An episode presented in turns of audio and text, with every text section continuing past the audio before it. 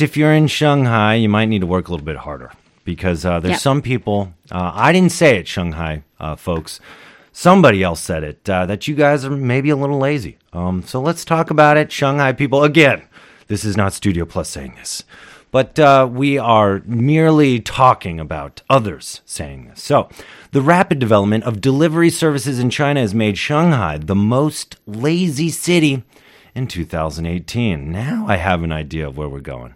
Data generated from Alibaba's food delivery service Ele.me um, and also lifestyle service platform Koubei um, shows that Shanghai residents spent the most on food delivery in China. Shanghai people go outside.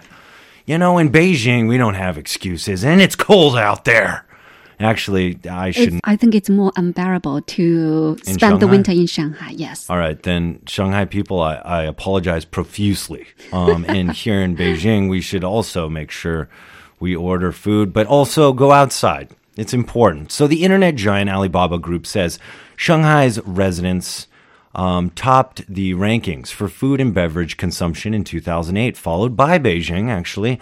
And then uh, close behind Beijing, I guess, is Hangzhou in Zhejiang province. All right. So, according to the report, one Shanghai customer made, get this, 2,074 food delivery orders on Ele.me in 2018. I think second. I think second to that was probably Li Ningjing in Beijing, but that was the top one in Shanghai.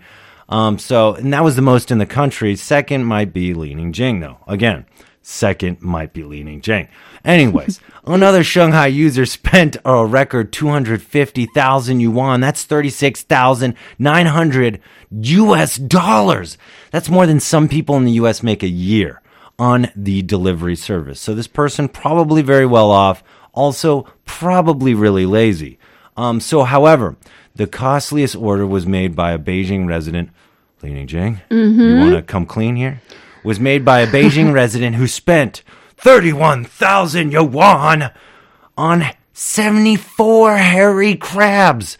Talk about a party Li Ningjing had and never invited me to. Not Wow. cool, Li Ningjing. The report also stated you. that the, excuse me, I'm reading about this report that says you didn't invite me to your hairy crab party. And I love hairy crab parties. All right, so the report also stated that the utilization of delivery services is expanding rapidly across the nation. It's not just Shanghai that's en- enjoying this uh, service, especially in the third and fourth tier cities. It's really picking up, all right?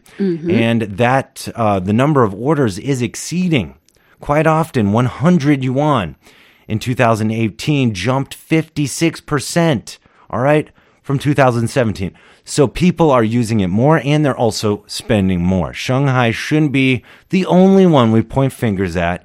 It should also be other cities and Li Ningjing. Shanghai also topped the rankings for consumption of dessert and Western food, Li Ningjing. 1.8 and 1.9 times the national average, respectively, making it the sweetest city with a strong foreign flavor.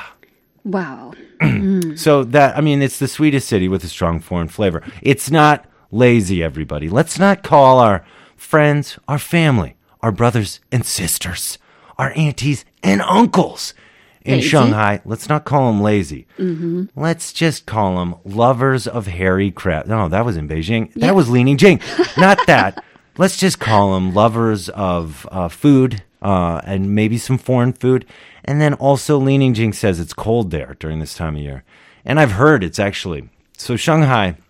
You know, you have your central heating here in China, um, and the central heating is the northern part of China. Yes. But as Shanghai sits right on that north and south line of central heating, it's kind of in this gray area. So people don't enjoy the central heating we have in Beijing, which is really nice, keeps our uh, places warm. In Shanghai, they just they freeze. So instead, they're like, ah, it's cold outside, it's cold inside, doesn't matter. I'm just ordering my food. I'm lazy. I give up. Bear. No. Um, nowadays, some of the residential buildings also have the heating Yeah, whatever. Like, hairy crab. controlled by individual You households. didn't invite me to your hairy crab. Can you just stop it? Okay, I never hosted any Harry Crab That's not what this parties. that wasn't said. me. It said it was you. Anyways, that's only 74 Harry Crabs. We couldn't afford it. We You couldn't afford more. more? How many hairy crabs do you think I can eat? I'm not some person in Shanghai. not so Oops, I didn't mean that. Shanghai people. I didn't mean that. I'm just kidding. But you know, I just made a simple calculation with the guy in Did Shanghai you make a simple who Oh, wait. How did you make this calculation? Let's go through the math here. Okay. This Okay, report said one Shanghai customer made 2,074 food delivery orders on Ele.me last year. Sure. He's, If hung- he's a hungry guy. Leave him alone. He's we- a hungry guy. If he orders his meals three times a day, 2,074 um, divided by Oh, no. Three, that leaves 600 something, Oh 691.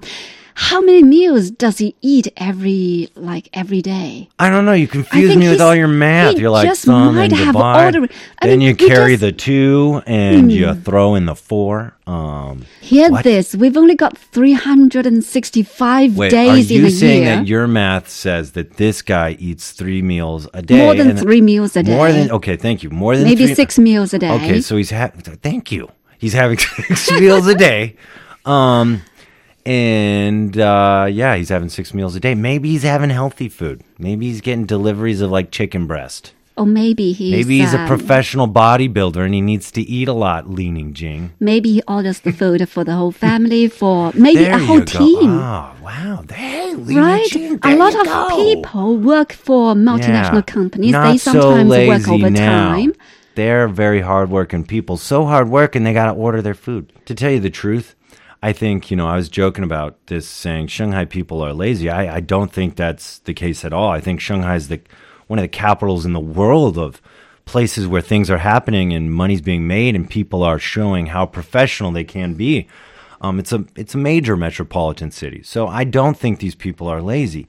Rather, I think actually what these delivery uh, these delivery statistics show us is that these people are so busy that they don't have time to cook or even go out to get food because they're so busy maybe going from A to B or working, getting off late, that they just have no energy to go and make their own food. I'm sure they want to. And you know, Chinese food is so delicious and you know, especially everybody loves homemade food.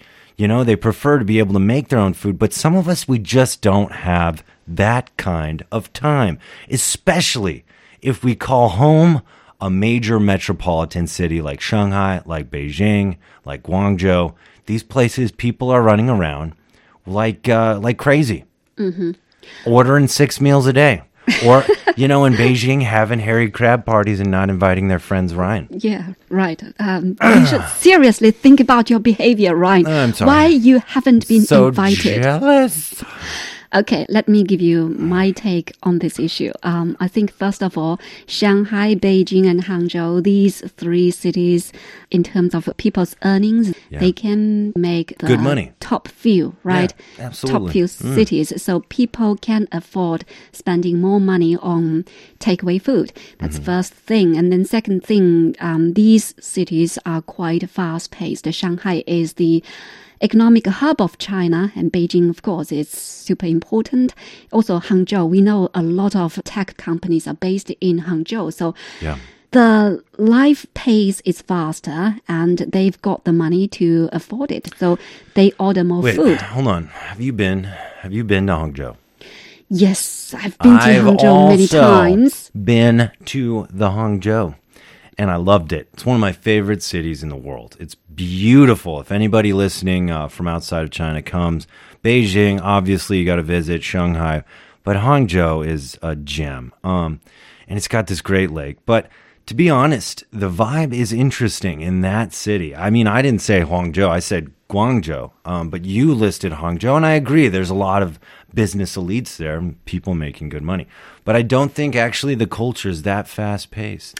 I think it's like a Silicon Valley. You know, it's like this kind of place where you do have a lot of business and that kind of scene, but it hasn't set up a culture of being go, go, go. It's more of like, we're connected to our corporations and we mm-hmm. have this fun lifestyle and we incorporate what we do into our city and our community So Hangzhou is very cool. It's got a lot of cool malls and digital places. But I've never got that. When I was in Hangzhou, hey, I never got the go, go, go vibe like mm-hmm. it is in Beijing. It is also one of those tourist cities, so you don't see that many people on the go, go, go style. But at the same time, for people who are working for the business sector or for the tech industries, for them, the pace is similar to some other first tier cities. But, But they don't if you're have the talking about the ci- infrastructure. but they don't have the cities, infrastructure to make that pace as fast as you Oh, say you it is. know how serious the traffic jam is in Hangzhou? Have you been in the traffic jam in Hangzhou? Yes, many times. Oh, well. Mm. Okay. we'll go. Okay, yeah. Okay, mm, fine. Also, there is one more factor that contribute to the laziness, so-called laziness of people in these cities, and that is the They're not lazy.